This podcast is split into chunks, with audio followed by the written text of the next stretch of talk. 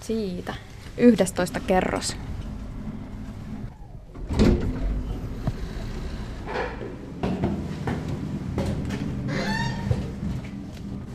Hienolta näyttää. Ennen tänne stadionin torniin piti tarpoa portaita pitkin ja niitähän riitti, mutta nyt me hurautettiin tänne hissillä ja ei sentään herrahissillä. Hanna Huumonen, miten muuten tapahtui oma kipuamisesi opiskelijoiden liikuntaliiton puheenjohtajaksi? Oliko raskasta kuin portaita nouseminen vai kävikö kätevästi kuin hissillä ikään?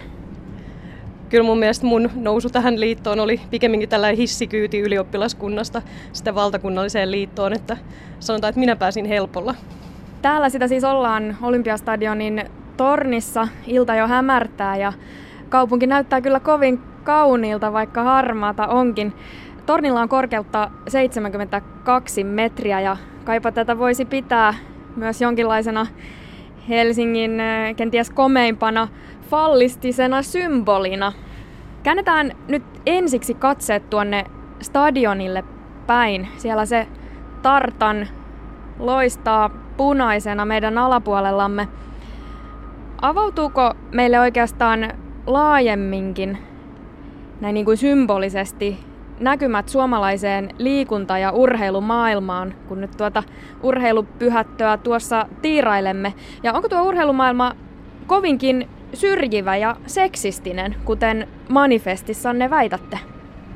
Kyllä mä näkisin sen näin. Meillä on paljon sellaisia rakenteita ja toisaalta myös ihan mediassa näkyviä ilmiöitä, mitkä voimistaa sitä esimerkiksi, että naisille ei ole samanlaista paikkaa urheilussa kuin miehillä. Mitkä ovat ne suurimmat erot, kun puhutaan naisten ja miesten paikoista urheilumaailmassa? Manifestissa mainitsette muun muassa, että miehet johtavat ja naiset urheilevat. Kyllä, Suomessa varsinkin johtavilla hallituspaikoilla puheenjohtajina, toiminnanjohtajina toimii pääasiassa miehiä. Ja se kertoo aika paljon siitä, kuinka maskuliininen tämä meidän urheilumaailman johto etenkin on. Ja toisaalta, mitä tulee ihan mediatilaan, niin naisurheilua ei näy parhaaseen lähetysaikaan, ja jos näkyy ollenkaan. Naisurheilijoiden palkat saattavat siis usein olla pienemmät kuin miehillä, mutta Siksikö se lahkeen mittakin on naisilla monesti niin surkean lyhyt miehiin verrattuna? Mä luulen, että urheilijoiden asut, jotka yleensä voi olla aika lyhyitä varsinkin naisilla, niin tulee sitten taas jostain ihan muualta perinteestämme.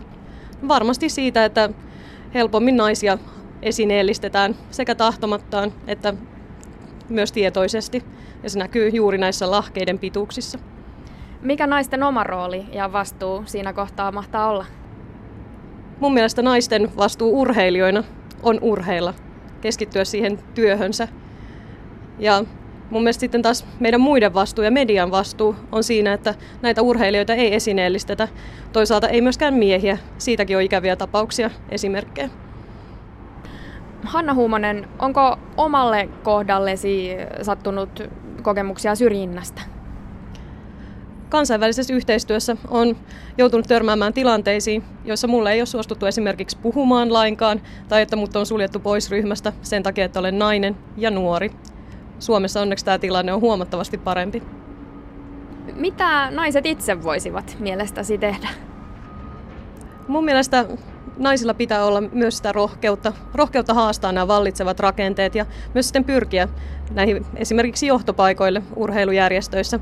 Nythän tästä on hyvä esimerkki, kun saatiin jo tuonne Jääkiekkoliiton hallitukseen yksi nainen. Ja oli supeata nähdä, että kun seuraavan kerran taas hallituksen puheenjohtaja valitaan, niin siellä ottaisikin vallan tämä toinen sukupuoli.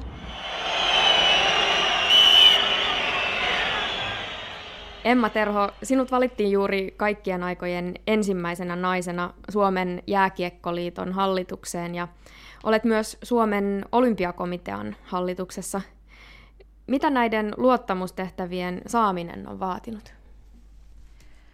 No se on, toivottavasti on jotain tehnyt oikein siinä matkan varrella, että tämmöisiä, tämmöisiä tehtäviä on päässyt. Tietenkin se on hyvin nöyränä, täytyy lähteä näihin, koska enemmänhän se on sitä, että täytyy olla yhteydessä päivittäistoimijoihin, koska he tekevät sen jokapäiväisen työn ja sitten siitä, että olisi mahdollisimman hyvin mahdollistaisi asiat näihin, näille päivittäistoimijoille ja urheilijoille ja liikunnan harrastajille.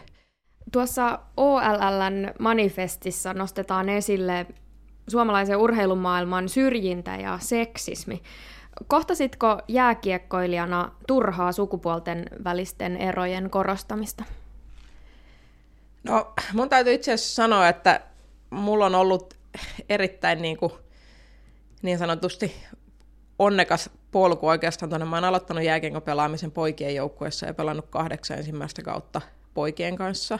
Ja mulla on sattunut todella hyvä ympäristö siinä, että mä en siinä joukkueessa enkä siinä ollessani kokenut oikeastaan sitä tai minkäänlaista syrjintää silloin nuorempana. Mutta totta kai asia on tullut esille sitten myöhemmin siinä, että kyllä se on pitkä prosessi saada olosuhteita naisille ja mahdollisuuksia naisille pelata ja harrastaa. Faktahan on se, että naisurheilu on aika nuori verrattuna miesurheiluun, jos katsotaan vaikka ihan ensimmäisessä olympialaisessa oli, moderneissa olympialaisissa oli pari prosenttia naisia ja vielä tuossa 70-luvun puolivälissä niin 20 prosenttia olympialaisten osallistujista oli naisia. Ja sitten viimeisimmissä kisoissa se on ollut noin 40 prosenttia sekä talvi- että kesäkisoissa.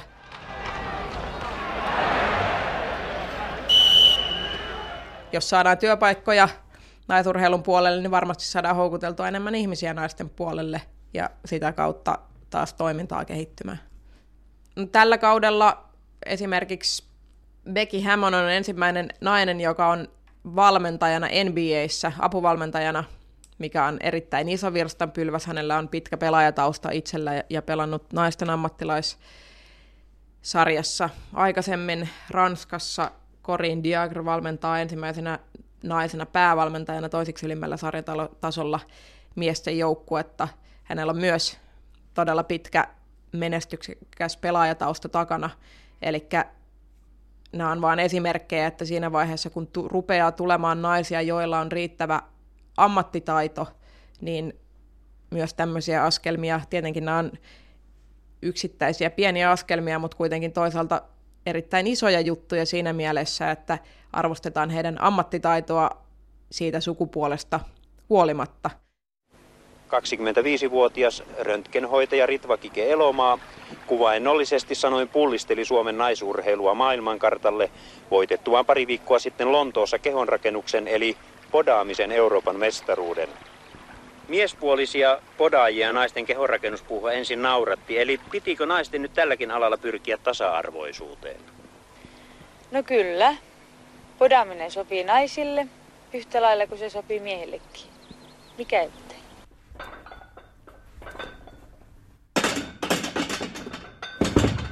Sitä seksismiä ei silloin nostettu niin paljon esille kuin tänä päivänä ja se johtuu varmaan siitä, koska kaikki, koko tämä maailma on muuttunut siitä.